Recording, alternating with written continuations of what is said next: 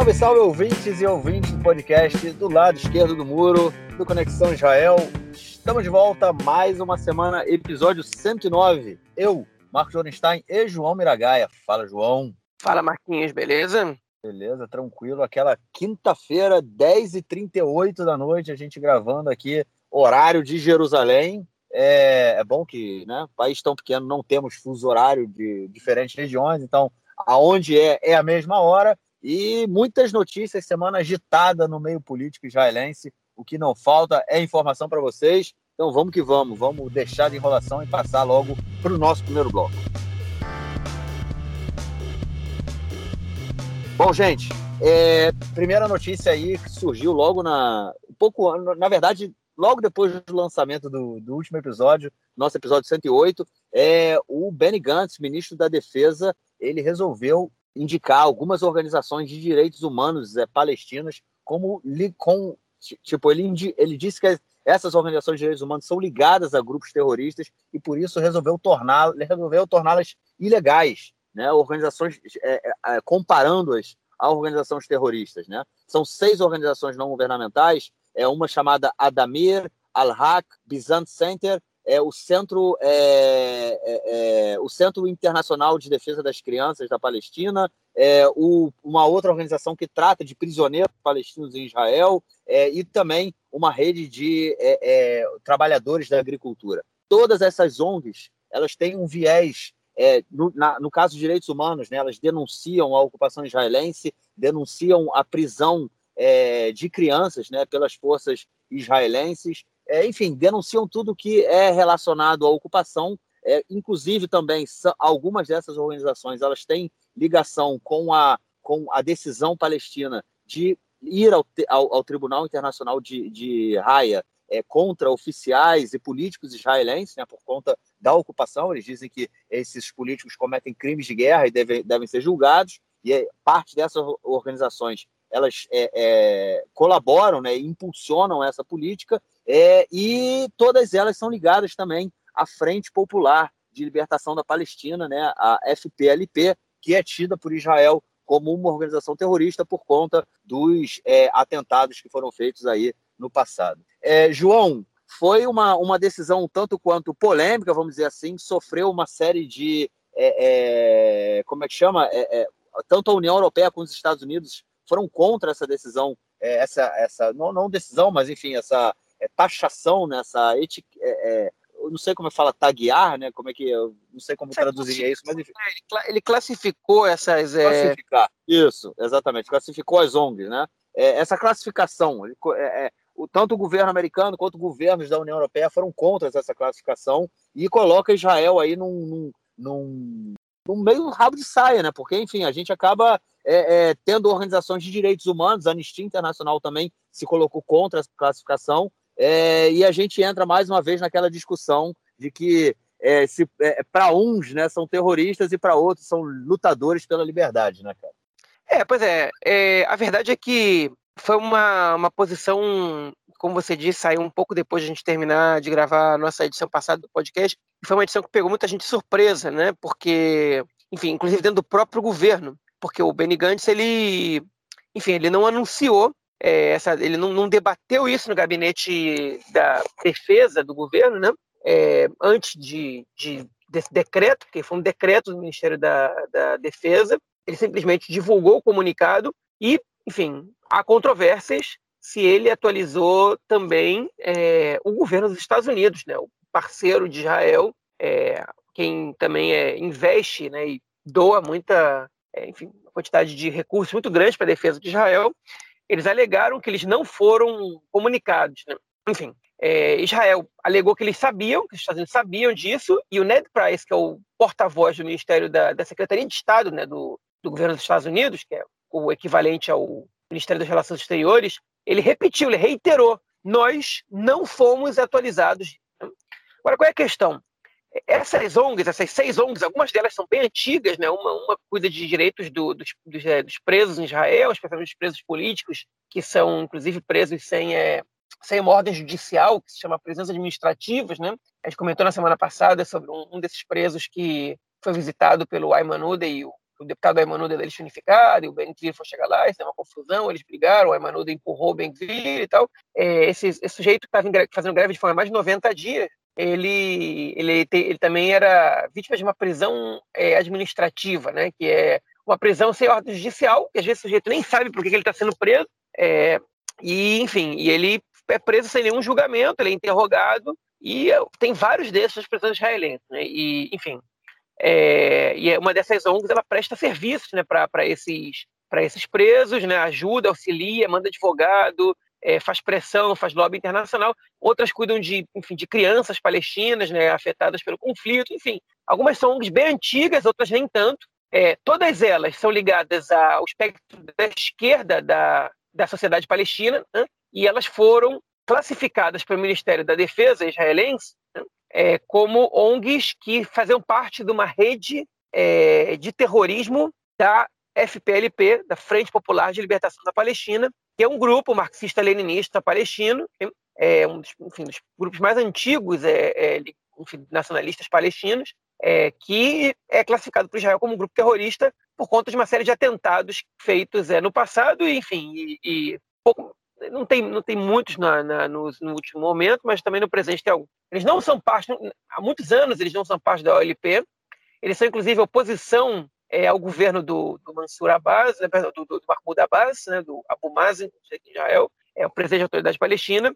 Nas últimas eleições eles tiveram um pouco mais de 4% dos votos, que a gente mostra que é um grupo não é muito grande, não é tão popular assim, é, mas é um grupo histórico de oposição ferrenha tanto à autoridade palestina, né, ao Mahmoud Abbas, Abu Mazen, né, ao Fatah, como ao Hamas, faz mais oposição do que grupos moderados é, ligados a que cooperam com, com Israel, não?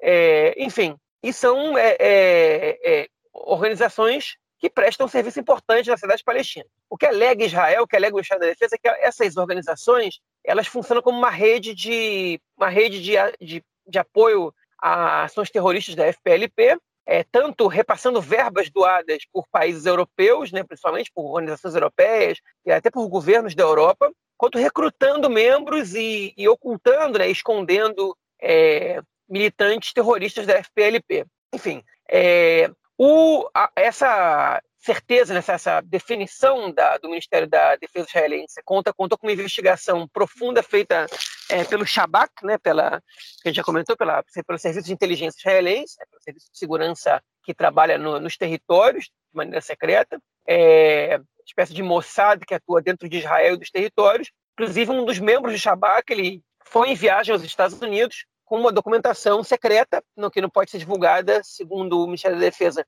para não comprometer, para não comprometer a própria atuação do Shabak dentro da, dos territórios e também para não comprometer possíveis fontes é, é, do, do próprio Shabak, mas foi aos Estados Unidos para mostrar para o Ministério da Defesa americano que, é, que essa, essa classificação ela tinha razão de ser. Né?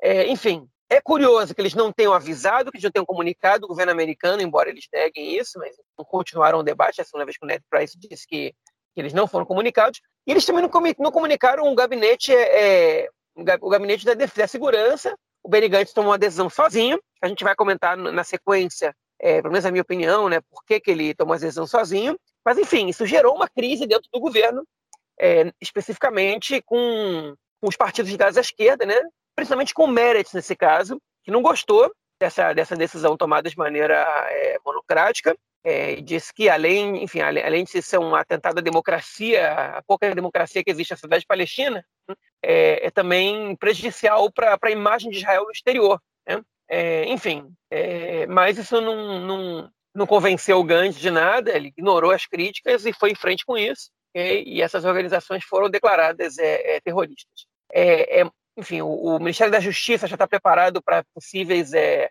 é, ações na, na, na, Suprema Corte em Israel dessas organizações para que essa configuração mude, para que essa, esse decreto seja anulado, porque a lei de terrorismo aprovada pela Knesset em 2016, ela dá ao Ministério da Defesa é, autoridade para poder é, emitir decretos considerando organizações é, da sociedade civil como organizações terroristas e assim é, podendo evitar com que essas organizações recebam subsídios e doações internacionais, podendo perseguir seus membros, né, caso enfim, essa, essa classificação seja feita, é, e etc. E, enfim, se, se, a Suprema Corte tem o direito de pedir provas e de avaliar a situação, é, eu já não sei dizer, mas segundo as reportagens que, que eu, eu, tive, eu tive acesso essa semana, é, não vai, enfim, é muito pouco provável que a Suprema Corte ela cancele o decreto do Ministério da Defesa. Sem dúvida, esse decreto é, é problemático para Israel. Okay? É, por mais que ele tenha, ele possa vir a ter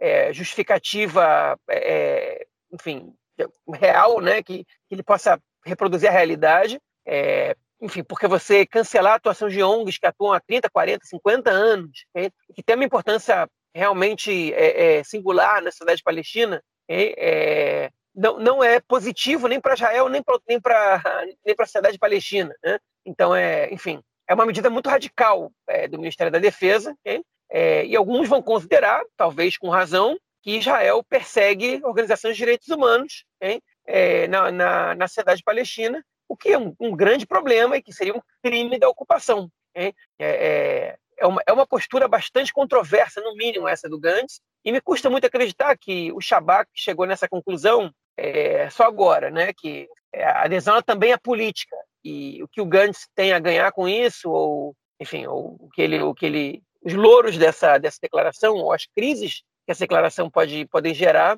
elas não não são pouco importantes. Mas eu vou parar por aqui porque é, eu posso acabar cometendo alguma responsabilidade analisando o conteúdo cujo, enfim, cujo os detalhes eu não sei ainda, é, e as minhas suposições eu vou dar na continuidade dessa, desse podcast, porque tem outros acontecimentos que fazem eco a, é, ao meu argumento principal. Pô, João, terminou aí deixando um mistério no ar, né, cara? Agora tá todo mundo aí pensando, e agora o que, que o João vai falar, vai comentar aí na sequência do podcast. eu não sei nem se eu comento ou se a gente continua o podcast por agora para matar a curiosidade da galera.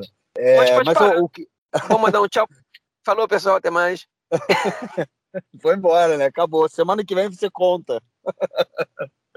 é, não, mas eu, eu, só queria, eu acho para mim que é muito, muito estranho nessa coisa toda. Primeiro, esse ponto que você colocou no final, né? Que é só agora que, que as forças de segurança chegam à conclusão de que essas organizações são, são organizações terroristas e a importância política que elas têm, né? Tanto na questão do, do Tribunal de Raia quanto da denúncia, né? Da, da, da ocupação. E várias ONGs aqui em Israel, né, obviamente ONGs de direitos humanos também, é, deram apoio às organizações palestinas, o Betselem, o Shovrim Stikar, né, Quebrando o Silêncio, que é uma organização que é, é feita por ex-soldados é, que, enfim, resolvem falar sobre o serviço militar, é, e também por outra organização chamada Ira Amim, que é uma organização de Jerusalém, que ela, te, ela faz trabalhos e pesquisas com entre Jerusalém Ocidental e Jerusalém Oriental. É, enfim, obviamente as ONGs de direitos humanos israelenses que trabalham aí na questão do conflito é, com os palestinos é, se solidarizaram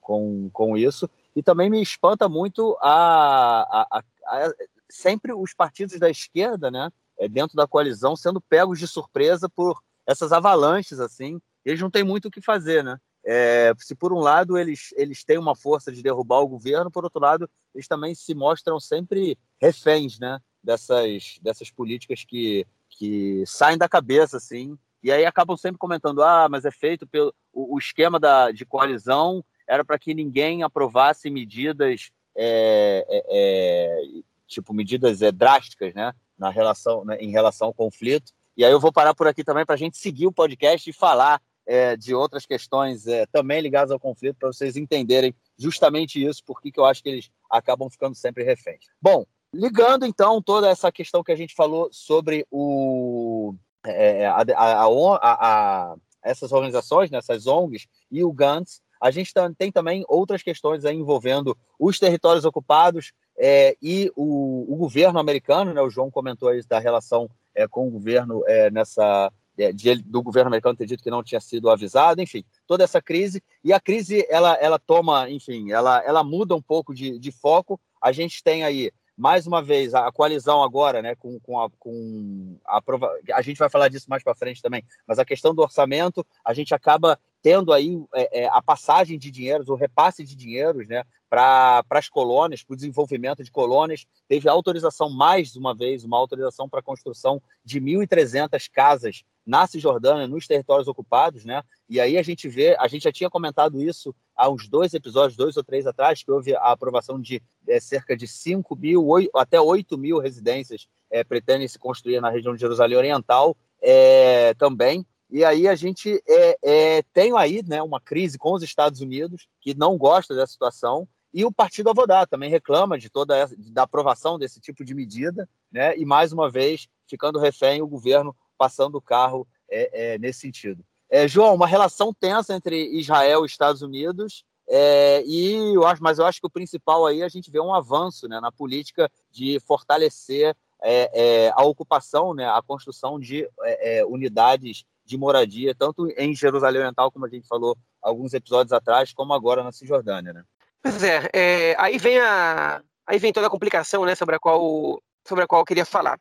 É, enfim, junto dessa declaração, né, praticamente, junto, porque não foram feitas no mesmo dia, mas foram feitas na mesma semana e o contexto é, é muito semelhante. Né, é, houve esse anúncio né, de que, enfim, bom, a gente vai, vai, vai comentar disso um pouco mais adiante. A gente tem que se preparar muito para não se enrolar na gravação dessa, dessa, dessa edição, porque os assuntos se misturam com isso que a gente vai falar depois, né?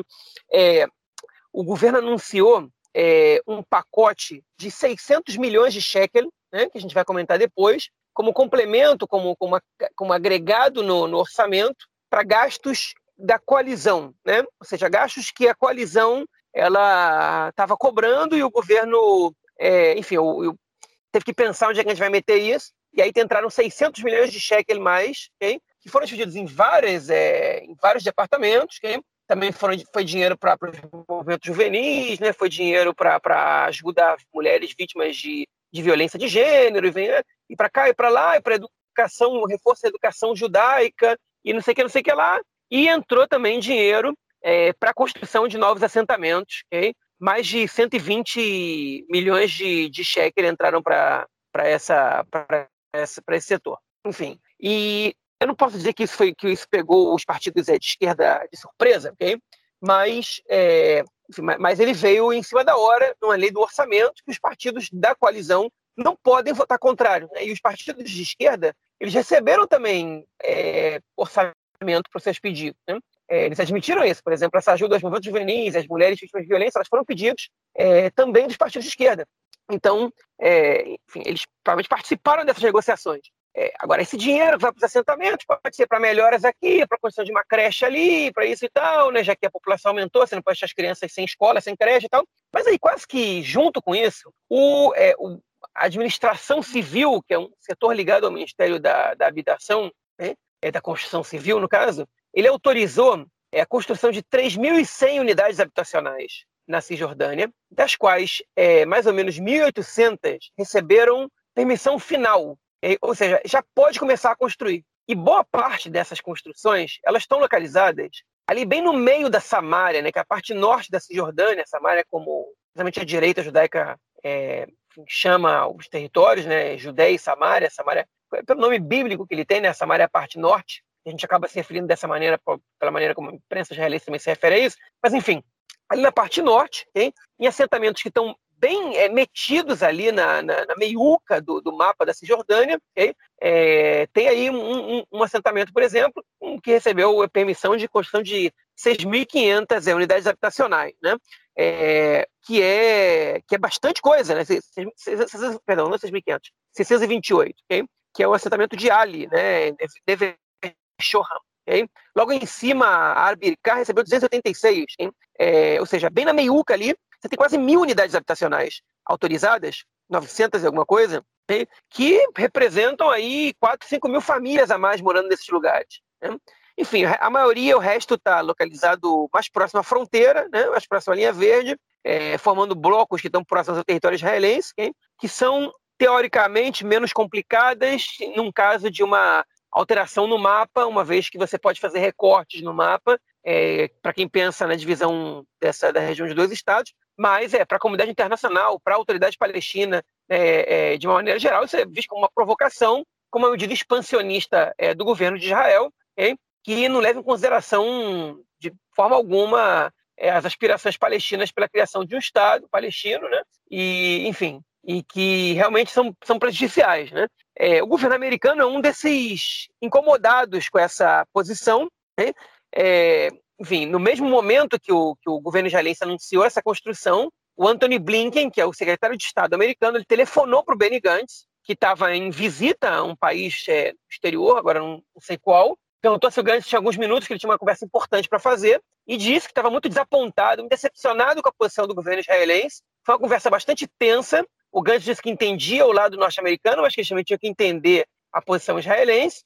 É, que essa construção era uma, era uma posição moderada, uma vez que Israel não tinha construído por muitos anos, ainda assim representava menos construções do que o governo Netanyahu tinha em, em planos, em, em, mente fazer, né? era menos que o Netanyahu tinha, tinha, enfim, tá, tinha planejado fazer, é, e que Israel também estava autorizando construções palestinas nos territórios C, que era uma coisa recente, uma coisa nova, que Israel estava é, permitindo a entrada de mais é, palestinos no país para trabalhar, como a gente anunciou na edição passada do nosso podcast, e que tentou convencer os americanos de que, de que isso era parte de uma posição é, moderada de Israel, sem muito sucesso. Hein?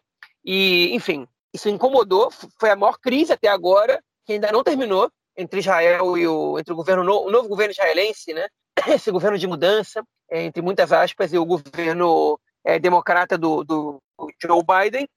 E a gente vai a gente vai ver consequências sobre essa ação no futuro. Né? Essa essa medida também incomodou muito é, o Meretz, o Partido Trabalhista. O Meretz protestou. Outros grupos de movimentos pacifistas e, e movimentos sociais também protestaram. E o Partido Trabalhista escreveu uma posição bastante irônica, né? O Gantz, há um tempo, ele se comparou ao Rabin, né? disse que ele queria ser o, enfim, que ele era o herdeiro político do Rabin, e aí o Partido Trabalhista ironizou, dizendo que não se preocupar com a relação com o nosso principal aliado é, e construir assentamentos, pode ser qualquer coisa, é, mas Rabi não é.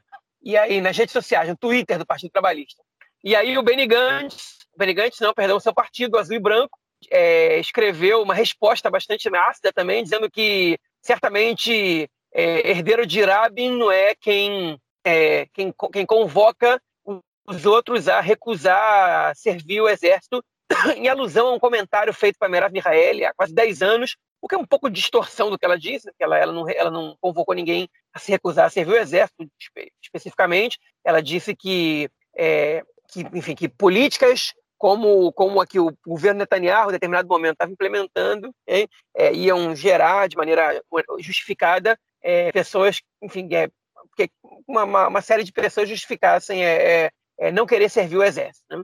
é, recusar, enfim, recusar o alistamento militar, é, se recusar a se alistar ao exército. Ela não disse não se alistem, né? mas enfim, ela ficou famosa por isso. Isso foi usado muito pela direita é, para atacá-la e agora o Benny Gantz também está fazendo isso bastante ácida. Enfim, e a discussão não parou por aí nas redes sociais, mas ela saiu pelo menos das páginas principais do Partido Trabalhista do Azul e Branco. Ficou mais entre grupos é, periféricos, entre um ou outro deputado, ex-deputado, militantes importantes, juventude de um partido e, e tal ficou nesse, nesse meio.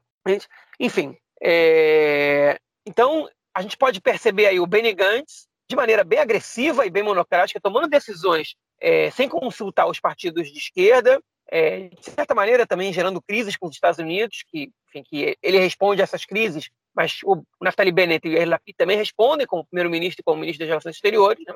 é, e, enfim, gerando problema na coalizão às vésperas da aprovação do orçamento, okay? É, com os partidos de esquerda. É, em teoria, o Benny Gantz ele era desse bloco, né, da centro-esquerda, e em alguns momentos ele vem mostrando uma, uma parceria maior com a direita do que com a, do que a centro-esquerda. Né? Enfim, é, o que a gente percebe, o Chaim Levinson, jornalista do Aretz, né, ele comentou hoje num programa de rádio, ele apresenta às quintas-feiras, que, enfim, que ele acha que o, a, a, esquerda nesse governo ela está dos ministérios para dentro. Né? Você consegue ver as atuações da esquerda dentro dos ministérios que a esquerda é, administra. Ministério do Meio Ambiente, Ministério da Saúde, Ministério dos Transportes. Ali você consegue perceber alguma influência é, da, da, mentalidade da esquerda. Mas né, nos assuntos gerais do governo, a esquerda é nula. Ela praticamente não existe. Né? Ela, não, ela não tem poder de decisão, ela não tem influência, ela não tem poder de veto, ela não faz nada. Então, é, é seja, é uma administradora de, de, de ministérios, hein? mas sem, sem nenhum papel na, na, na tomada de decisões de, de, grande amplitude desse governo, embora a esquerda tenha lugar em algumas comissões importantes e em alguns gabinetes importantes também, como o gabinete da defesa e das relações exteriores. Né? É, eu concordo com essa visão do, do Chaim Levinson. É, na verdade, eu concordo bastante. Eu acho que é bem por aí mesmo. É, enfim. E sobre as intenções do Gantz, eu vou deixar para o nosso próximo bloco. Pô, e o mistério continua, né? Você mais uma vez termina a sua fala e deixa aí um mistério para a galera. Mas tudo bem. Mas então, o que continua me chamando a atenção é justamente isso, né? A esquerda é ficando refém desse tipo de, de política. É, e, enfim, se por um lado eles entraram na coalizão, é muito ruim, seria muito ruim para a esquerda quebrar a coalizão, né? Ser o responsável pela queda do governo. É, então eles acabam ficando reféns disso. A direita está passando o carro e eles vão, é tipo, não tem o que fazer, acabam ficando reféns, e aí entra nessa, nessa, é, é nessa análise que você comentou aí do Chaim Levinson, que é bem interessante, é, que no caso, né, fica a, a, a, atuação da esquerda fica presa aos ministérios. É, bom, vamos então é, passar para o nosso próximo bloco para a gente ver se acaba de uma vez com o mistério do João. E a primeira notícia desse bloco, então, é tem a ver com uma crise gigante na coalizão, né? Que parece que é uma, é uma, é uma como chama? É, é uma gerenciadora constante de crise, né? É com série agora uma série de gravações aí ligadas a a de Shaked, é o Lapid também falando um monte de coisa, enfim. O bicho está pegando na coalizão, ninguém se entende, né? Uma, é, o governo tendo que aprovar aí o orçamento é, em breve, a gente já vai falar disso também. E o que o Benny Gantz, o Benny Gantz não, desculpa, o Bennett, né, fala é pedir calma para todo mundo, né, para as coisas se acalmarem aí, porque o que ele menos precisa agora é de uma coalizão aí em chamas, né, cara? Pois é, eu vou, dar uma resumida do que aconteceu ontem, basicamente, e aí finalmente eu vou dar minha versão sobre o Benny Gantz e sobre algumas outras coisas que estão acontecendo na coalizão. Seguinte, ontem o jornalista Amit Segal, né, ligado à direita do canal 12, né, cara, dos defensores do Netanyahu, mas de maneira mais é, é, mascarada, embora todo mundo saiba, ele não é dos, dos, é, dos mais, é, enfim, é, é, explícitos defensores de Netanyahu, é, pelo menos os mais bajuladores, digamos assim, um cara ligado à direita, enfim, a família dele é de direita, né, o pai dele tem um jornal de direita também. O Amit Segal, ele, é, ele divulgou uma gravação é, da Ayelet Shaked, da ministra do interior, a Ayelet Shaked, do partido Yamin, no partido do Naftali Bennett, é, enfim, detonando o Yair Lapid e o Benny Gantz, dizendo que o Gantz era, era o elo fraco da, da corrente do, do governo, com que eu concordo, e a gente vai chegar lá, é, que o Lapid era um cara é, chitri, que ela disse, né, que é tipo, é, é, como, é que eu, como é que eu traduzo isso? É,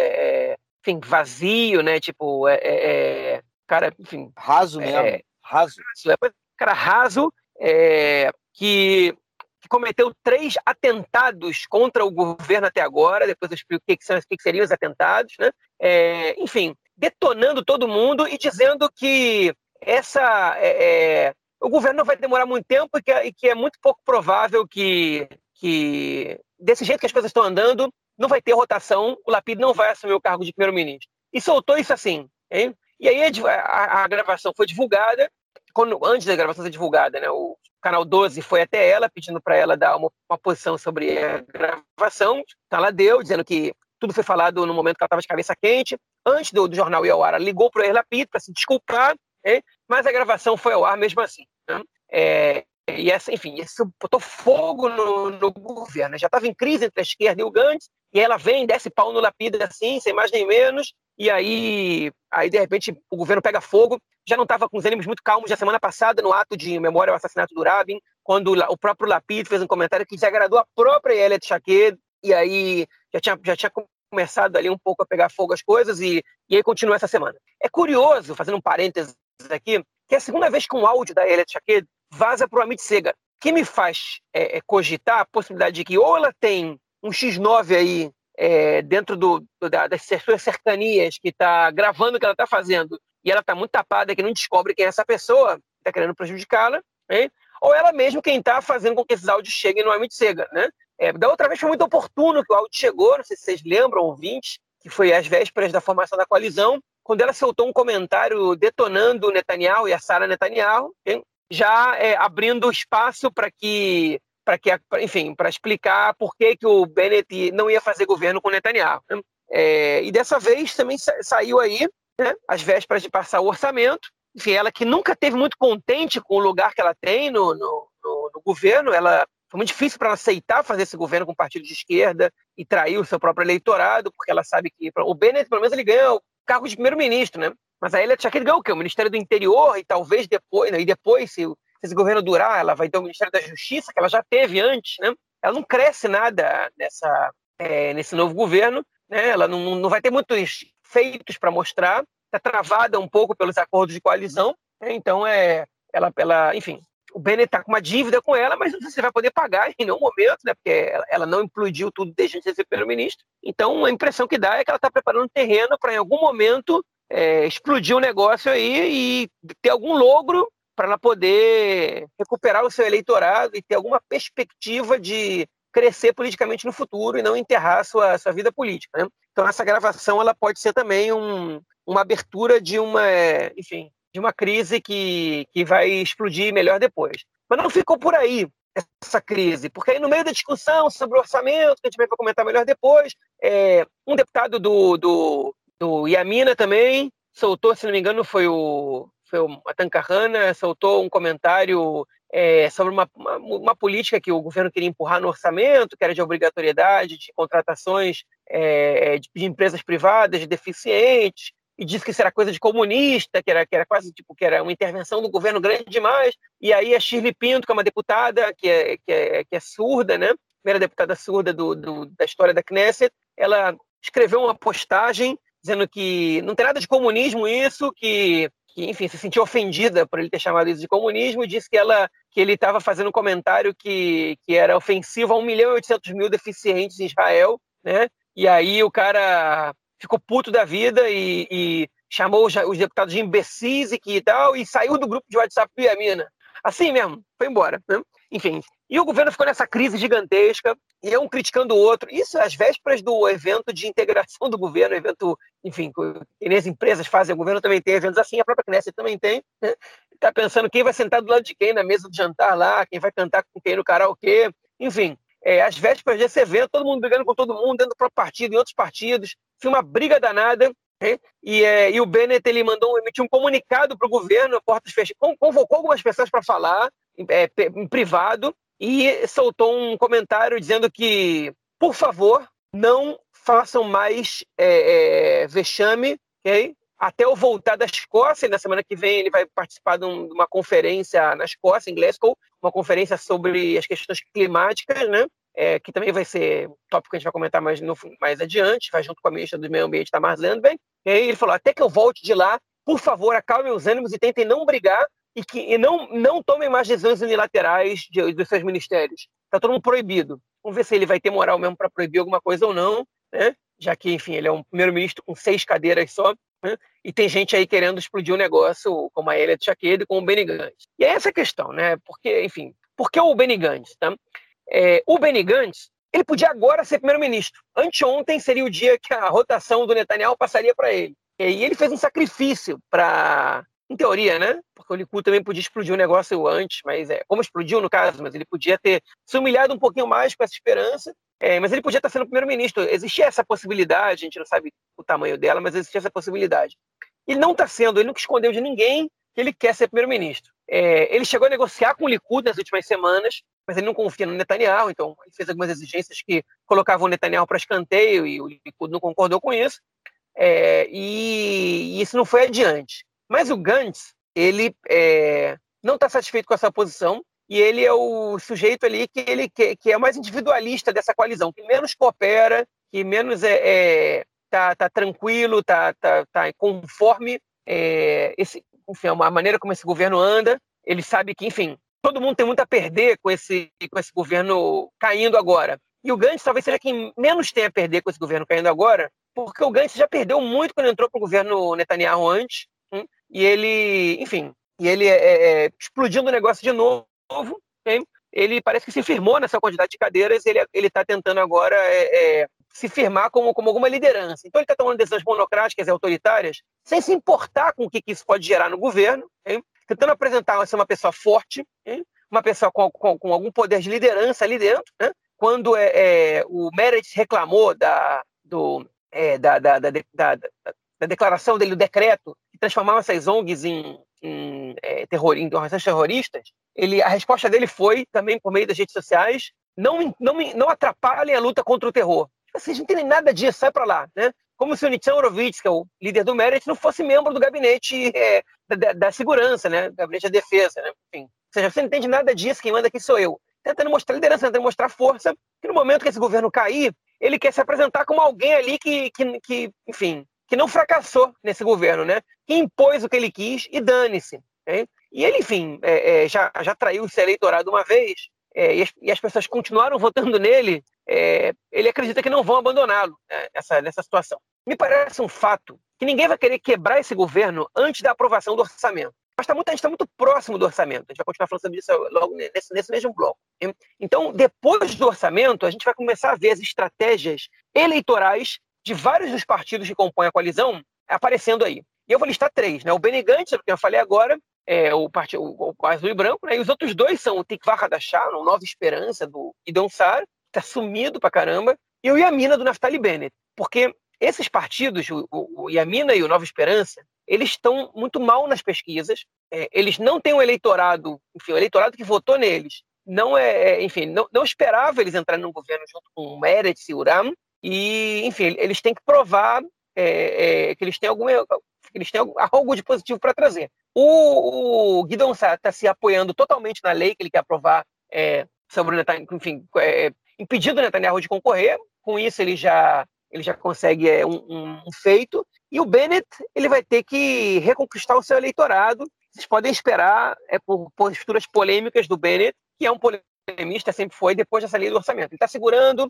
o governo por enquanto, e depois eu acho que ele vai partir para ele vai partir para o ataque, e aí cada, cada partido vai tentar fazer o seu aí, e, quando, e vai chegar algum momento que eles vão falar, ok, chega dessa porcaria desse governo, está na hora de implodir, eles vão implodir. Isso vai acontecer quando algum desses lados entender que o que eles têm agora é suficiente para explodir o governo. Okay? E a pergunta vai ser quem vai ser, vai ser o primeiro que vai chegar a essa conclusão. Eu acho que o Gantz ele já não está muito longe disso. Já conseguiu derrubar o Netanyahu, está esperando também a lei do, do Nova Esperança, okay? e vai. É, e acho que, eu acho que o Benny Gantz vai ser o primeiro a explodir. Só para terminar minha fala, que já está muito longa, quais são esses três atentados do Yair Lapid é, é, para ele, Tchaked, né, que ela acusou ele de ter feito? Okay? Esses três atentados são o seguinte: o primeiro é, foi ele. É, é, uma, a política do Ministério do Exterior, a política de sem surpresas né, em relação ao Irã é, de Israel com os Estados Unidos. Ou seja, o Ministério do Exterior, Israel não toma nenhuma atitude em relação ao Irã, é, pegando os Estados Unidos de surpresa. Okay? O Netanyahu foi a público dizendo que isso é uma responsabilidade histórica e uma afronta à soberania nacional israelense. A Eletz que tentou fazer coro com isso. Okay? O Lapid está dizendo que isso não tem nada a ver. Os Estados Unidos é o principal aliado de Israel e que a política de sem surpresa não quer dizer que Israel vai, vai abrir mão de tomar decisões sem consultar os enfim, sem, é, é, é, com a discordância dos Estados Unidos. O segundo atentado é, do que o Yair Lapid é, teria cometido é é, a possibilidade dos Estados Unidos abrirem uma, um consulado na, em Jerusalém Oriental, que seria um consulado em território palestino, okay? enfim, seria uma derrota muito grande, pra, principalmente para a ala da direita desse governo. Okay? E para o Lapid também seria, diga-se de passagem, porque o Lapid ele, ele é contra a divisão de Jerusalém, sempre foi, é, desde o início, nunca mudou essa, essa posição. E ele, enfim, é, é Israel tenta trabalhar contra isso, manifestando que é contrário a essa, essa essa atitude dos Estados Unidos. Eles acreditam que os Estados Unidos não vai tomar uma adesão unilateral se o governo israelense for incisivo, okay? mas a Elia Tchakeda acha que o Lapid não está atuando com toda a força contra isso e que isso é um atentado também é, à, à, à política exterior de Israel. E o terceiro caso, um caso bem curioso, o rei da Jordânia, ele numa reunião com o Lapid, ele queria levar um corão que pertence à sua família, a família Shemita, é, ao, ao, ao é, à mesquita de Al-Aqsa. Né? E o Lapida, ele confirmou essa. Ok, não tem problema. Okay? Só que isso, simbolicamente falando, é, é, é uma afronta de alguma maneira. Né? Não chega a ser uma afronta, porque com a concordância de Israel chega a ser. Chega a, ser a gente não pode considerar dessa maneira, mas enfim, é uma, é uma, é uma, é uma posição né, de força é, sobre a soberania muçulmana e, e da família xemita jordaniana sobre é, a esplanada das mesquitas, a mesquita de Al-Aqsa, o que Israel chama de Monte do Templo, de Harabait. Okay? Simbolicamente falando, aceitar que a mesquita que vai estar lá é uma mesquita pertencente ao rei da Jordânia, quando esse território está, de certa maneira, em disputa, né? É, e ele hoje em dia é controlado militarmente por Israel, mas o controle religioso ele pertence ao Waqf jordaniano, que é uma autoridade religiosa que administra é, a mesquita de Al-Aqsa, é, é admitir que a Jordânia tem alguma soberania nesse, nesse território. Então, Bennett teve que fazer uma reunião com o rei da Jordânia de maneira bastante, é, é, é enfim, delicada, digamos assim, né, e cuidadosa, para dizer que o fato do Lapid ter se comprometido com isso não quer dizer que o Bennett vai, vai, vai cumprir essa promessa do Lapid. Né, enfim, mostrou que o Lapid não entendia o que ele tinha feito. Né? É que para o Yamina é, é, é, muito problemática essa posição do Lapid. O Lapid, se isso realmente aconteceu, porque nenhum lado confirmou essa versão exatamente, foi uma reportagem hoje mostrada pelo Canal 12, é, por, um, por, um, jornalista do Canal 12, é Yaron, é, é, esqueci o nome dele agora, Yaron Avraham. É, enfim, não foi confirmado, mas ele, ele apresentou isso como fontes seguras que deram essa informação, é, e, é, e seria o terceiro atentado do, do Yair Lapid, nesse caso um atentado por completa ignorância, um atentado entre aspas, mas por completa ignorância, uma ação de completa ignorância dele, porque vai contra os seus, as suas próprias convicções, né? É, enfim, e parece que o Bennett conseguiu desfazer é, a ação do Lapid. Enfim, só para ilustrar um pouco a Elliot a que a gente se referia nessas gravações que foram divulgadas. E, por fim, é, o, o, Bennett, ele parece comentou numa reunião interna, isso não tem gravação, mas o Amit Segal divulgou isso hoje, no jornal, jornal do Canal 12, que o Bennett disse que não via a rotação acontecendo, não, não conseguia visualizar a rotação acontecendo, ou seja, o Yair Lapid recebendo o mandato para ser primeiro-ministro. Ele não disse que ele não ia cumprir com a rotação. Ele disse que ele não via isso acontecendo. E a interpretação do Amit Segal é que o Bennett está disposto a ir até lá, mas ele acha que a crise da coalizão, que as diferenças da coalizão, elas são tantas que ele acha que o governo não dura até lá. Hein? Enfim, e aí é o que a gente vai ver depois dessa aprovação do orçamento. É... eu também acho que não dura até lá, não. É isso, né? Deu panorama aí geral das últimas das notícias internas aí dessa semana. Bom, e a nossa próxima notícia é agora tem a ver com a, com a oposição. A gente falou da, da crise na, na situação e agora a gente fala da crise da coalizão. É, o Likud e os partidos ultra-ortodoxos, né, os Haredim, estão passando aí por é, é, é, disputas internas e crises né, pra, por lugar nas comissões, até porque a gente comentou no episódio passado né, que o Likud vinha boicotando a participação em algumas comissões, o que prejudicava muitas vezes é, é, a, a, população ultra-ortodoxa e os Haredim, né, eles estavam exigindo, pedindo para que o Likud fosse e votasse nas comissões. E, por outro lado, a oposição recebeu aí né, 90 milhões é, por conta da. da é, é a gente vai comentar disso, né, da aprovação do orçamento, eles recebem 90 milhões e dá uma acalmada é, em toda essa disputa aí que eles vinham fazendo, em todo esse boicote que eles vinham foment, é, fazendo, né, ao governo e às comissões. É, João, crise na oposição, crise na, na, na, situação, é um, enfim, é uma política em crise, né, cara? É, tá, a crise, ela, ela deriva de vários lados, né? A, a, o governo que não sabe ser governo, porque a maioria dos partidos nunca foi governo, não era governo há muito tempo, né? Nunca foi governo, pelo menos, é, essas pessoas que estão nesses partidos hoje em dia, é, e uma oposição que também as pessoas estão acostumadas a ser oposição, né? Tá? Há muitos anos que eles não são oposição. Então, de repente, eles não sabem mais como brigar na oposição, por um lado, e os outros não sabem como ser governo, né? Alguns dizem que o Meredith é uma oposição dentro do governo, que o Meredith não aprendeu ainda a ser governo, eu digo que o Likud também está tá aprendendo a ser oposição agora de novo. Né? É, o, qual é essa questão? A gente comentou essa semana passada, então não vamos, não vamos alongar muito, não. O Likud, a oposição recebeu um número de cadeiras desproporcional ao que eles, ao que eles é, deveriam receber nas comissões da, da Knesset, né, do parlamento é, que foi uma jogada da, do governo bem suja, okay? é, só não foi tão suja quanto o que fez o governo anterior, mas foi bem suja, foi desproporcional, okay? e o, o Likud é, foi, enfim, não o Likud exatamente, o deputado Dudem Salem, ele foi é, à Suprema Corte para exigir que o governo desse mais direitos à oposição é, nas comissões da Knesset. A Suprema Corte ainda não deu uma resposta e o Likud tomou uma decisão de boicotar as comissões e levou com eles os partidos é, ultra-ortodoxos e o sionismo religioso. É o seguinte, ó, ninguém participa de comissão nenhuma agora. Tipo, vocês podem participar como, como membros ouvintes, e vocês podem ter direito à voz também, mas não tem direito a voto, porque ninguém vai ser membro de nenhuma comissão para não dar legitimidade a, a essa maneira é, antidemocrática que o governo está atuando. Okay? Então era um boicote que o Likud estava fazendo. É, e esse boicote estava durando até que a discussão sobre o orçamento está começando a chegar perto e os partidos ortodoxos começaram a dizer: peraí, a gente está perdendo o direito de tomar algumas decisões ali, de participar das decisões, é se a gente abre mão das nossas cadeiras. Tem votações ali que a gente pode fazer diferença, porque o próprio governo não está de acordo, e a gente pode conseguir algumas coisas para pro, nossos é, nosso eleitorado, né? E o Likud começou a botar pressão, não, não participem, não participem, e os partidos ortodoxos chegaram no momento que falaram, quer saber, dane-se, e entraram para as comissões, desrespeitaram a liderança do Netanyahu como líder da, da oposição, e entraram nas comissões, e alguns deputados do Likud também, né, e o Partido Socialismo Religioso também, e eles conseguiram, conseguiram, é, dentro das, das, discussões, 91 milhões de shekel, é importantes para algumas demandas que eles tinham, como educação religiosa dos partidos ortodoxos e ortodoxos, né, como é, é construção, é, não exatamente de assentamentos, mas algumas cidades de eleitorado do Likud, né, é, desenvolvimento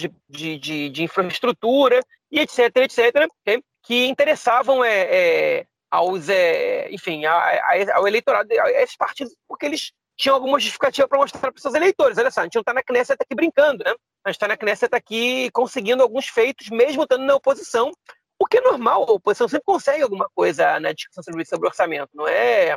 Enfim, a menos que ela, que ela se prive de participar do debate. Hein? E, enfim, só o Netanyahu, que tem um eleitorado cativo, que pode, que pode se abster de ter qualquer é, é ganho prático para o seu eleitorado, porque, enfim, porque ele sabe que ele tem um eleitorado cativo que não vai deixar de votar nele, mesmo que, que ele é ele não traga nada quando está na oposição para esse eleitorado. para a estratégia deles podia fazer sentido, mas para outros partidos não faz. Hein? E eles, eles, têm, eles correm risco nas primárias dos seus partidos, nas decisões internas das suas próprias comunidades, de serem jogados de lado.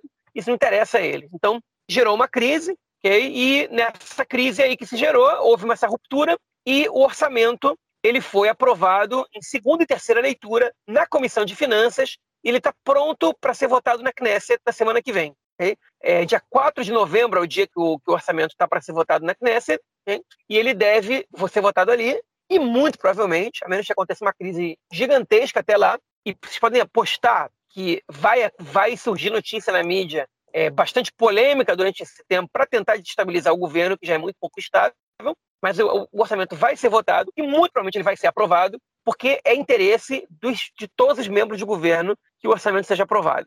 Okay? Então, é, essa, essa é a situação agora que a gente tem em relação a, a, ao orçamento, à oposição. A oposição vai ter que engolir esse orçamento. Não vai ser agora que o governo vai ser derrubado, né? é, mas é, é ele pode ser no futuro. Agora, um fator que ajuda o governo a não cair é a presença do Netanyahu ali. Enquanto o Netanyahu existir, alguns partidos que estão no governo não vão quebrar, não, não vão romper a coalizão. Né? Porque a razão de de, desse governo é manter o Netanyahu fora do jogo. Se o Netanyahu sair do jogo por alguma outra razão, esse governo vai perder a sua razão de existir. E aí ele vai acabar ele vai acabar deixando de existir, né? vai acabar quebrando a coalizão, e aí a gente vai ter uma foto diferente da, da questão política em Israel. Bom, e a próxima notícia desse bloco, ela tem a ver aí com, vamos dizer assim, com a, o dia, né, em memória do, do Rabin. Vamos começar dessa, vamos começar assim, contar como isso se desenvolve. É, anualmente, né, era, era, feito um dia em memória a, ao assassinato do, do, do primeiro-ministro Yitzhak Rabin. E esse ano não vai acontecer, né? Ela sempre acontecia na chamada aqui Karabin, a Praça Rabin, né? Que foi onde ele foi é, assassinado. E esse ano, além de não acontecer esse evento, vai acontecer um outro evento é, da direita é, radical, ultradireita, né, israelense, é, que inclusive convocou o evento, é, não chamando para. É, o evento foi convocado e o, o, local não foi chamado de Praça Arabi, né, de Kikarabi, e sim chamado de é, Praça Malachei Israel, né, Praça dos Reis de Israel, que era como o nome, era o nome da praça anterior ao assassinato do Rabin e ela ter mudado de nome. É meio preocupante isso, não é não, João? É, olha, lamentavelmente isso não surpreende, né? É, vou dizer por quê. Um, um, um, evento no qual seis deputados do Likud aceitam é, participar de um, de um, palco, né, de um palanque, junto com o Ben-Gvir, é, enfim, o nome da praça passa a ser menos relevante, porque o Ben-Gvir foi um cara que estava ali, né, ameaçando o Rabin de assassinato quando era jovem, né? É, enfim, então só a presença do Ben-Gvir ali do lado deles fala muito mais do que o simbolismo do nome. É, enfim, só agora só uma curiosidade sobre esse evento, né? E, o outro também. É, enfim, outro evento, a série está parada, é durável, né? Ela foi cancelada por falta de recursos. ela deixou de ser uma obrigação do Estado é, alguns anos, alguns anos. Em outros anos aconteceu o evento ser cancelado e os recursos vinham de última hora. E aí, ano passado teve, teve enfim, a crise da corona. Foi, foi feito um evento muito pequeno, com público muito reduzido, para manter o distanciamento. É, e parece que o evento passa a ser desnecessário, né? É, na cabeça de muita gente. E esse ano os recursos não vieram. Vai acontecer um evento na Praça Arábia, um evento alternativo organizado pela juventude do Partido Trabalhista. É, eu não sei quantas pessoas vão estar, eu vou estar lá, mas não sei quantas pessoas mais vão estar. Mas é, os recursos não vieram, né? E para quem pergunta por que, que tem que ter esse evento, a resposta é outro evento, né? Um evento onde as pessoas estão se referindo à Praça Arábia como a Praça Reis de Israel, que era o nome anterior à Praça do Rabin antes de ele ser assassinado, né? que é uma é um deboche ao assassinato do Rabin, né?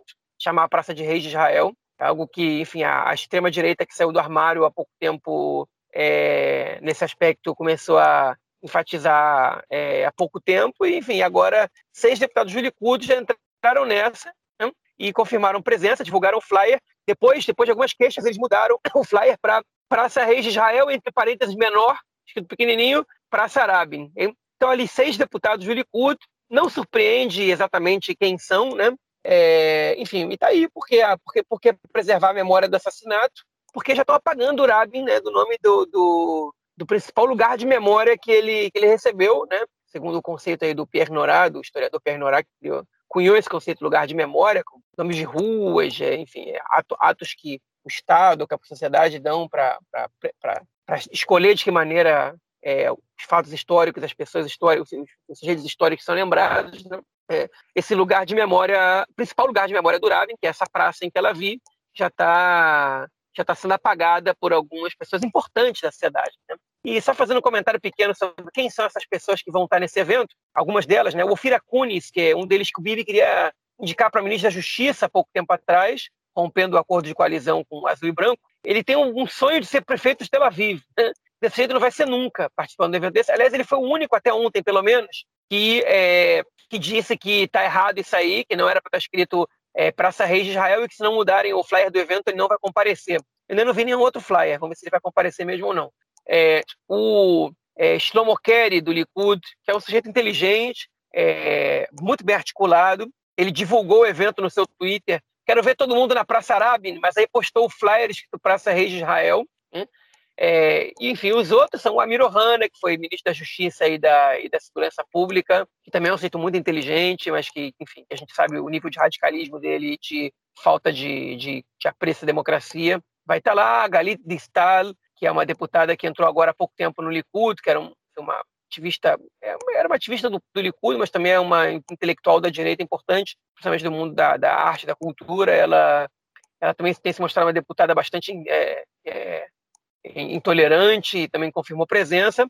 Sahria Negbi, que no passado foi ministro da Justiça também, é, enfim, que agora acabou de lançar uma autobiografia, vai, vai estar lá presente, um membro histórico do Likud. E o último membro, a deputada Mai Golan, que é uma deputada jovem também, essa sem, sem muito histórico no partido, é, também vai estar presente. Junto deles, o deputado Itamar Ben-Gvir, né, o cara mais radical da direita desse governo, né, espécie de fascista religioso, que na época do assassinato do Rabin, quando ele ainda era jovem, ele quebrou, como a gente comentou na edição passada do podcast, o símbolo da Mercedes do carro do Rabin, né, aquele símbolo, aquela bolinha que fica na Mercedes no, no, na parte da frente dos carros, em cima do motor, e disse, né, foi entrevistado ali pela, pela, pela, pelos meios de comunicação, e disse isso aí é um símbolo, né, mas do mesmo jeito que a gente chegou nesse símbolo, a gente pode chegar também ao Rabin. Se não me engano, esse foi um dia antes do assassinato do Rabin. Né? É, enfim, ele vai estar lá, discursando nesse mesmo evento, okay, na praça, é, cujo nome foi mantido dessa maneira. Então, enfim, não sei, não sei o que é pior né, de tudo que está acontecendo. Né?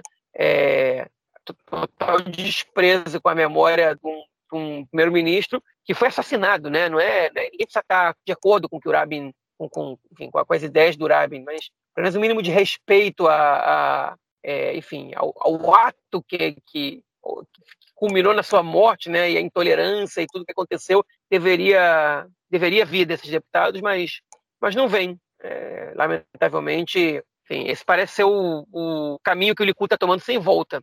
Palavra do Netanyahu condenando essa, esse evento? Não, vocês não vão ver. Ele não participa e acha que está bem. Se eu não participa, não tem que condenar. Isso é clássico do Netanyahu. Né? se ele não gritou pro Rabin que ele é um traidor ou que ele é um nazista, mas estava discursando lá na, enfim, ele podia discursar tranquilamente na praça onde estavam gritando isso. E aí se ele não gritou, ele não tem culpa, né? Assim funciona a mentalidade do Netanyahu e, enfim, e para ele tá bem assim. E com isso que a gente tem que conviver. Pois é, lamentável, né? Não tem outra, outra palavra, lamentável. Por onde vai a sociedade, né, cara? É isso é uma questão que é aí que a gente vai ter que acompanhar pelos próximos anos. Bom, vamos então para o nosso próximo bloco para a gente falar aí de questões internacionais ligadas a Israel. A primeira delas tem a ver com a, o golpe né, no Sudão que derrubou o governo, é o golpe militar, que tem relações, que isso, como isso vai afetar a relação entre Israel e Sudão, re, recentemente, né, é, é estabelecida. E lembrando também que Israel tem uma, uma comunidade sudanesa grande, né, de refugiados que vivem aqui. É... Conta aí pra gente, João, como é que vai ser isso aí? Vamos lá, jogo rápido. O Sudão foi um dos países que assinou o acordo de normalização com Israel no meio do ano passado, junto dos Emirados Árabes Unidos, do Bahrein, do Marrocos, especificamente, e, enfim, um, num acordo intermediado pelo Trump, no qual é, o Sudão. Essa era uma das, das condições que os Estados Unidos colocava para tirar o Sudão da lista de países terroristas. Né? O Sudão era uma ditadura, já era uma ditadura, né? com um líder que estava se aproximando do mundo ocidental, né? é, enfim, se tornando muito forte ali no país, e estava os acordos com Israel já tinham sido assinados, ainda não existem é, é, embaixadas entre os dois países, está em transição o acordo, né? não é, as coisas acontecem do dia para a noite, mas enfim. E houve um golpe militar no Sudão, no início dessa semana, os militares derrubaram o governo, né? é, enfim, as razões para essa derrubada foram é, o presidente estava crescendo demais, estava ficando muito poderoso e, e, os militares não queriam é, alguém que eles não pudessem controlar é, para impor outra ditadura. E aí é, a ideia dos militares é se aproximar também do mundo ocidental, mas por enquanto os Estados Unidos vendo que um, é, uma pessoa, um líder que estava se aproximando do, é, da sua área de influência foi derrubado, é, condenou o golpe e é, recomendou a Israel é, que paralisasse o processo de normalização com o Irã, com, perdão, com o Sudão. Okay? Então, um dos quatro países com os quais Netanyahu anunciou normalização no ano passado está é, tá em stand-by aí. A gente não sabe qual vai ser o futuro dessa tá essa informação. Mesmo. E a próxima notícia do bloco tem a ver com o Irã. É isso aí, o Irã que voltou a negociar né, essa questão aí do é, com, com é, a relação do seu programa nuclear. É, essa semana, ontem na verdade, né, se não me engano, o país sofreu um ataque cibernético que simplesmente deixou um caos todos os postos de gasolina e, enfim, as bombas pararam de funcionar, foi uma loucura e, obviamente, mostra aí que os dedos são, foram direcionados a Israel, como sempre, e a gente sabe que há essa tensão e a gente vê mais um capítulo aí dessa guerra cibernética entre Israel e Irã, né? Não para, é o tempo todo, né? Pois é, mas o Irã dessa vez, né, eles cogitaram que foi Israel, mas eles não acusaram diretamente Israel, né? Eles não cravaram isso. É, e esse foi um ataque cyber nos postos de gasolina iranianos, né? E, enfim, a gente, bem, bem quando a gente está dizendo, quando o governo israelense está dizendo que não vai permitir que o Irã chegue às armas nucleares, que não está a favor do acordo e que vai usar de todos os meios para que o Irã não, não chegue a isso, né? E por aí vai. No mesmo momento que o Irã anuncia a renovação da, das conversas, conversações com três dos seis países europeus que participaram do acordo, do último acordo, né? São eles é França, Alemanha e agora não me lembro quem é o terceiro país, é, se é Inglaterra, não lembro. É, me, me, fugiu a cabeça, é, mas enfim, é, os outros os outros três ainda não eles não não, não renovaram as, as negociações, né? Elas vão acontecer um inteirão nas capitais desses países e com os Estados Unidos ainda ainda estão aí travados. Os Estados Unidos é, estão entendendo que o Irã está querendo ganhar tempo e aí o, a, a, função de Israel agora, como a gente comentou na edição passada do podcast, é preparar a força aérea para um, uma não só a força aérea, mas principalmente uma possível operação militar. Assim, se o Irã quer ganhar tempo, a gente vai forçar vocês a não deixar o Irã ganhar tempo. Enfim, e aí agora é ver os desdobramentos desse caso. Desbo desdobramentos interessantes que a gente vai ver pela frente, sem sombra de dúvida. Vamos então ao nosso próximo bloco para a gente comentar outras notícias aí que estouraram na mídia essa semana. E a primeira notícia desse bloco, a gente não falou do corona nesse episódio, então a gente vai falar rapidinho, é por, por conta da aprovação aí da, pela FD, é, FDA, né, para vacinas, da, é, é para vacinação de crianças entre 5 a 11 anos, o que, enfim, aumenta, muito né, a parcela da população que vai ser vacinada e que hoje é a parcela da população que está mais é, se contagiando, né, se contaminando nas, nas creches e escolas. É, João, isso aí pode colocar, o, é, se Israel tomar a decisão de é, é, é, vacinar essas crianças, pode colocar realmente a população, caso tenha uma adesão grande né, do, dos pais, pode colocar aí o país num passo bem avançado para combater o corona, né? É, pois é. é. A verdade é que a FDA autorizou né, a vacinação de crianças com a Pfizer, né, de 5 a 11 anos, portanto, dizer, não é com todas as vacinas, é com a Pfizer, e Israel é, agora está debatendo sobre isso e, enfim, vai, provavelmente vai seguir a decisão da FDA e vai começar a vacinar em duas semanas, a dosagem da, da vacina é menor, né, porque as crianças de 5, 6 anos são muito pequenas, então você não pode meter essa quantidade de químico nelas. As pesquisas mostram que essa a vacina para crianças de 5 a 11 anos ela tem é, menos efeitos que, que para crianças de 12 a 17 anos. Né? Então, ela é mais segura. Alguns pais eles, eles têm receio. Primeiro, uma coisa é você se vacinar e, e dizer, bom, eu assumo a responsabilidade, isso pode acontecer comigo. Outra coisa é fazer isso nos teus filhos. Né? Tem pais que, que acham que está muito cedo ainda, vão esperar para ver. É, outros também têm receio, porque dizem que se a corona ela não traz malefícios para as crianças, por que, que eu vou vacinar meu filho? Né? É, enfim, é um pensamento que eu, eu, compreendo, mas ele não faz sentido, porque, enfim, porque a, a doença, por menos mal que ela faça para as crianças, ela ainda é mais perigosa do que a vacina. E a longo prazo a gente não sabe qual vai ser o efeito do vírus no corpo das pessoas e a gente não tem histórico das vacinas, nenhuma das vacinas né, no, no, mundo, de efeitos colaterais daqui a 5, 10 anos. Né? É, enfim, isso é uma coisa muito, muito, muito rara na vacinação, não tão rara com infecção por vírus, né? um material químico muito menos significativo. Mas, enfim, a tendência é que as crianças comecem a ser vacinadas. Você me pergunta o que eu acho. Eu acho que vai ter pouca criança, poucos pais levando as crianças para serem vacinadas, é, principalmente em comparação com a quantidade de. É, enfim, eu acho que vai ser. Não, não, não vai chegar aos 50%. Né? E aí o governo está em debate se ele vai incentivar essa vacinação por meio de ações é, como, por exemplo, suspender a necessidade de quarentena para crianças que vacinadas que têm contato com com pessoas doentes de corona, né?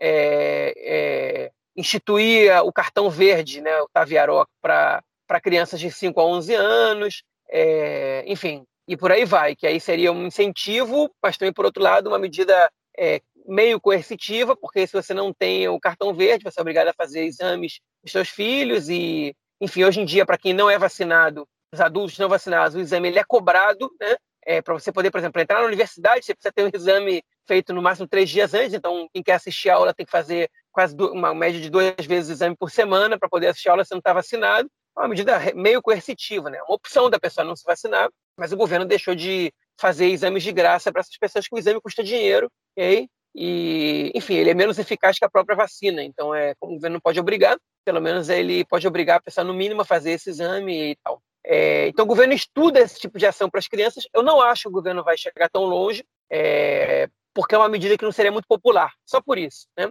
Já eu teve ontem 590 e poucos casos de corona, ou seja, continua caindo o número de casos no país, a quarta onda está tá em queda total. O país conseguiu passar da quarta onda sem fazer um lockdown, né? o que é um relativo é, sucesso desse governo. Se tem alguma coisa para o governo comemorar, é isso, né? Ainda que isso tenha vindo ao custo de 1.500 mortes, é, o governo comemora essa, essa ação de não lockdown, e eles têm eco na sociedade. A maioria da cidade está tá satisfeita com esse não lockdown e essa vitória nessa essa o fato de ter conseguido passar pela quarta onda sem lockdown, eu acho um erro, né? mas enfim, eu sou minoria na cidade assim. O governo não pode apresentar isso como um grande feito porque porque pega um pouco mal você desconsiderar essas 1.500 mortes. Então o governo fica em silêncio, hein? porque sabe que a maioria da população está tá a favor, mas, mas, mas é melhor você uma comemoração silenciosa. Mas é isso. Está passando a quarta onda, se vai ter necessidade de quarta dose da vacina, a gente vai saber no futuro. Mas, enfim, se alguém quer perguntar para a gente como é que está a vida em Israel, está muito normal. Está tendo aí espetáculos esportivos sem problema. Tirando o uso de máscaras em lugares com mais de mil pessoas, é, de mais de 100 pessoas, inclusive abertos. ou em qualquer lugar fechado, é, enfim, para quem está vacinado, Israel está um país absolutamente normal atualmente. Né? A única diferença realmente, com exceção do uso de máscara, é, a, é, essas poucas quarentenas que a gente tem entrado agora por causa das crianças que não podem se vacinar é, e as viagens para o exterior, né? É, tanto da gente podendo sair daqui quanto de outras pessoas podendo vir para cá, que ainda estão limitadas ou condicionadas à quarentena, ou a exames, etc. Mas que isso não vai mudar tão cedo no mundo inteiro. De resto, a gente está vendo uma situação absolutamente normal é, aqui em Israel, pelo menos em comparação ao que era. É, sem sombra de dúvida, né? Realmente é, é quase coisa do passado o corona. Só colocando máscara em lugares fechados. Mas eu me lembro da gente ter comentado isso também antes da quarta onda, e aí veio a quarta onda. Eu acho que justamente, é, mais uma vez, a gente vai ter que esperar. É, eu acho que a quarta onda ela também ensinou né, a, a, a ciência aí que tem que. A, a questão da vacina é isso que eles vão. O prazo da vacina, no caso, é, e aí a gente, não sem sombra de dúvida, eles vão continuar acompanhando isso. Isso pode até, inclusive, evitar né, uma quinta onda. Se acompanhar e ver que, que, a, que a imunidade está caindo, pode ser que eles julguem necessário uma próxima dose. Enfim, a gente vai chegar em algum momento aí a um, a um período anual, duas doses por ano, uma vez por ano. Enfim, a gente tem a, a da gripe, né, que é uma vez por ano. É, inclusive já está na época de tomar agora. Então, é, com certeza, é, eu acredito que a gente vai chegar nisso também com a, com a vacina do corona. É, bom, vamos então à próxima e última notícia desse bloco, que ela é, fala aí sobre a conferência de Glasgow, que vai acontecer agora, e tanto Naftali Bennett quanto a ministra é, é, Tamar Zamber, ministra do Meio Ambiente, vão estar lá, né, cara? E já, eu vi que Israel, as pretensões de diminuição de emissão de carbono de Israel não são das mais ambiciosas aí em relação ao, a outros países né, desenvolvidos. É, o que, que Israel vai apresentar nessa comissão aí, cara, nessa conferência? Essa conferência é uma conferência para debater as questões climáticas que voltaram à tona mundialmente falando, depois dos últimos relatórios sobre o clima, né? É, sobre que ações os países vão, vão tomar agora. Enfim, como a gente comentou, vai estar presente o Naftali Bennett, primeiro-ministro, vai estar presente a Tamar Zandberg, líderes dos principais países do mundo é, vão estar presentes, Tamar Zandberg, tipo, a ministra do Meio Ambiente, e, enfim, Israel não, não podia deixar de estar, okay? É, e logo antes dessa, dessa, é, dessa conferência, o Mevaqueira Medina, né, que a tradução literal seria crítico do Estado, né, que é uma posição, enfim, é um cargo que existe em Israel, um cargo ligado a, é um cargo que, que, tá, que flutua entre os poderes, né, é, mas é mais ligado ao judiciário, embora ele não tenha poder de julgar nada. É, ele, enfim, ele, ele faz seu trabalho é fazer investigações sobre é, como o Estado está funcionando é, e, produz, e emitir relatórios é, em diversas áreas. Seria um procurador, né, cara? Seria uma. É porque o cargo de procurador é dividido em vários aqui em Israel, né? O procurador-geral, né? Ele é sim, é dividido sim, em sim. vários. Tem, uhum. o, tem o tem o é, tem o Parklita Medina, tem o Yoetz Mishpatim, né? Enfim, também o Shalá, Yoetz Mishpatim da Medina, tipo, são vários e o Mevaquer Medina faz coisas que o procurador também não faz no, no, no Brasil, porque ele produz é, relatórios, aí ele não necessariamente ele encaminha isso à justiça, porque também são críticas a políticas públicas também, muitas vezes. E ele detonou, basicamente detonou, né, toda é, a política israelense em relação a, a, a, ao, enfim, ao combate às mudanças climáticas, ao aquecimento global. Diz que Israel fez muito pouco perto do que poderia ter feito, investiu totalmente ao contrário do que devia ter investido em vários setores, como, por exemplo, no, na, na, no, no, no, transporte, né, como a gente comentou na semana passada. É, enfim, investiu em, em energias, é, em, em, em, é, em, combustíveis fósseis, né? Investiu muito dinheiro agora no gás natural, já até hoje queima carvão, né? poderia ter desenvolvido muito mais métodos de energia renováveis e não poluentes, enfim, detonou o país, mostrou que o país não fez nada, que as medidas adotadas pelo Ministério da, do Meio Ambiente hoje, né, e pelo governo, são muito tímidas perto do que Israel deveria fazer. Né? Enfim, a ministra Tamar Zandberg deu entrevista em vários programas de rádio na televisão essa semana e ela concordou com o Mevaquera Medina e ela disse que, também botou lenha um pouco na fogueira do governo, disse que são medidas que não dependem só do Ministério do Meio Ambiente, que não adianta você esperar que o Ministério do Meio Ambiente tome medidas para resolver todo o problema se não existe uma cooperação interministerial envolvendo o Ministério das Finanças, o Ministério dos Transportes, o Ministério da Estratégia e por aí vai. Ela tem razão, né?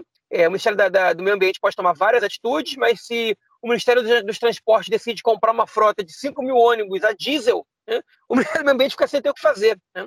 Então, é, precisa ter uma, uma, uma posição interministerial né? e, enfim, já, já vai viajando com uma pressão interna e lá provavelmente vai também receber mais críticas, né? não só Israel, mas vários outros países também. É, e eu imagino que, o, que, os representantes do governo vão ter que voltar para Israel e repensar é, as políticas de controle a, é, ao, ao, aquecimento global né, aqui, aqui no país. É, enfim, o Naftali Bennett fez, ele deu uma declaração há pouco tempo dizendo que as questões climáticas em Israel, pelo menos, ele falou se em outros lugares do mundo, eu não quero citar exemplos aqui, mas acho que o ouvinte vai saber de que país a gente está falando, né? É, em outros lugares do mundo, essa é uma questão que divide entre esquerda e direita. Em Israel, isso não acontece, existe um consenso. Né? Segundo o Bennett, está todo mundo preocupado com as mudanças climáticas não existem negacionistas. Eu digo que já é verdade, mas existem muitos relativistas aqui da mudança climática, né? É, pessoas que estão ignorando o, o, que isso é, isso é realmente importante. É, mas, enfim, deviam aproveitar isso, então, para tomarem medidas mais é, é duras né? É, é, e mais eficientes, mais rápidas, urgentes, né? Contra, contra uma, enfim, uma, uma, um tema tão importante que põe em risco o futuro da humanidade. E eu não estou exagerando quando eu digo isso. O Rafael Stern, quando esteve aqui com a gente, já colocou isso para a gente de maneira bem clara, é, por mais de uma vez, né? Enfim, talvez na volta, vamos ver como é que vai repercutir isso. A gente possa convidar o Rafael para voltar aqui é, a participar no podcast. No momento está complicado, né? ele acabou de entregar a tese de doutorado dele e, e vai defender nas próximas semanas, então acho que agora ele vai estar tá, tá preparando a defesa, está um pouquinho ocupado. Depois de terminar essa defesa, acho que se ele não quiser tirar férias, é, ele vai topar participar aqui, sem dúvida que ele gosta de participar com a gente, para a gente é um grande prazer. A gente vai poder conversar com uma pessoa que entende muito mais do tema que a gente, mas enfim, é, a nossa contribuição, a minha pelo menos, já foi dada agora. É isso. Vamos então para o nosso próximo bloco para a gente ouvir o comentário do camarada Nelson Burri. Manda aí, mestre. Meu caro Gorenstein, amigos do Conexão Israel do lado esquerdo do muro, mandar um abraço para o João, se preparando para mais um Shabat, mais um fim de semana de descanso com a família. O João que gosta muito de comer e preparar o goulash. É, o goulash que é uma comida húngara que os judeus também costumam preparar em várias tendências familiares. É isso aí. Campeonato Israelense de Futebol, o segundo lugar é do Apoel Tel Aviv. Apoel Tel Aviv tem 14 pontos, primeiro o Apoel Beersheva com 17.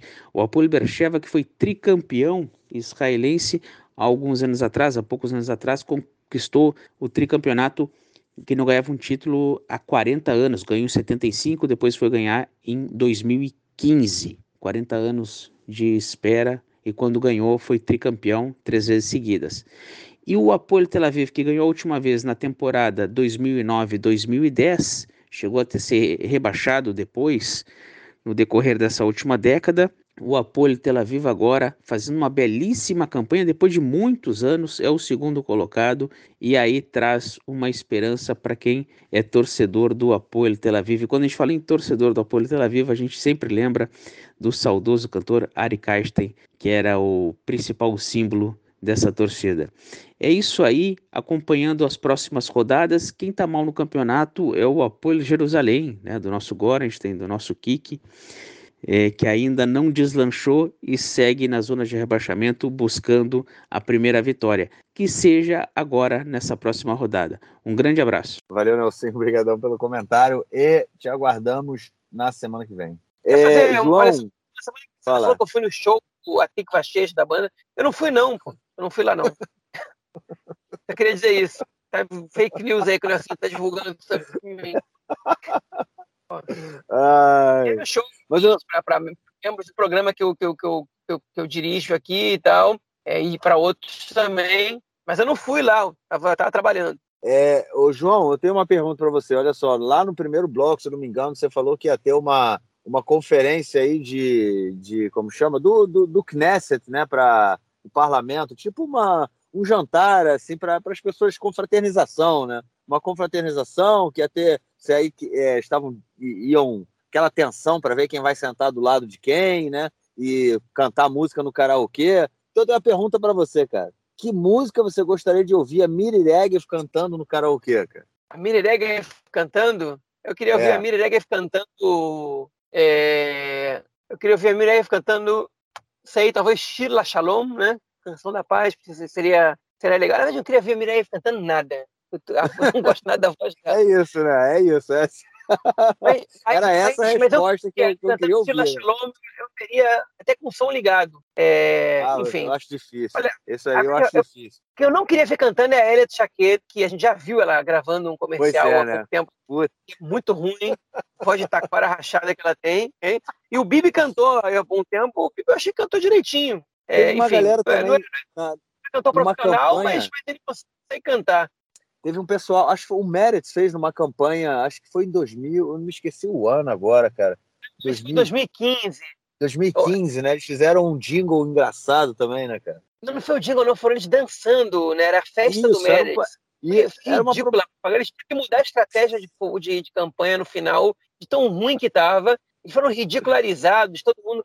Eles, eles, enfim, eles não cantaram, mas eles dançavam. Mas era tão ridículo ver eles dançando ali na. Caramba, é, é que a nossa, bom, o ouvinte que está vendo, a nossa página do, do YouTube, nosso canal do YouTube, ele foi, ele foi é, cancelado porque, enfim, a gente publicou vídeos do Maco, que é a empresa ligada ao canal 12, e, e eles, é, enfim, entraram com recurso para a gente tirar, e eles entraram com três recursos, um espaço de tempo muito curto, e quando você recebe três reclamações, você e você não, não retira o que eles pedem, você é, eles, o YouTube fecha a página, o canal, e a gente não, não conseguiu perceber a tempo e deram baixa no nosso canal. Infelizmente, a gente está repondo os vídeos, criou um novo canal. E os vídeos de traduções de, de, de, legendas de propagandas políticas que a gente fez no passado, a gente perdeu quase tudo, porque foram vídeos que a gente fez usando a ferramenta do YouTube de legenda, não, nenhuma, nenhum aplicativo específico. A gente perdeu tudo. Esse vídeo estava lá e a gente perdeu, então não daria para recomendar o ouvinte que veja. Mas a gente está subindo de novo vários vídeos. Infelizmente, o YouTube só deixa a gente subir 10 vídeos por dia.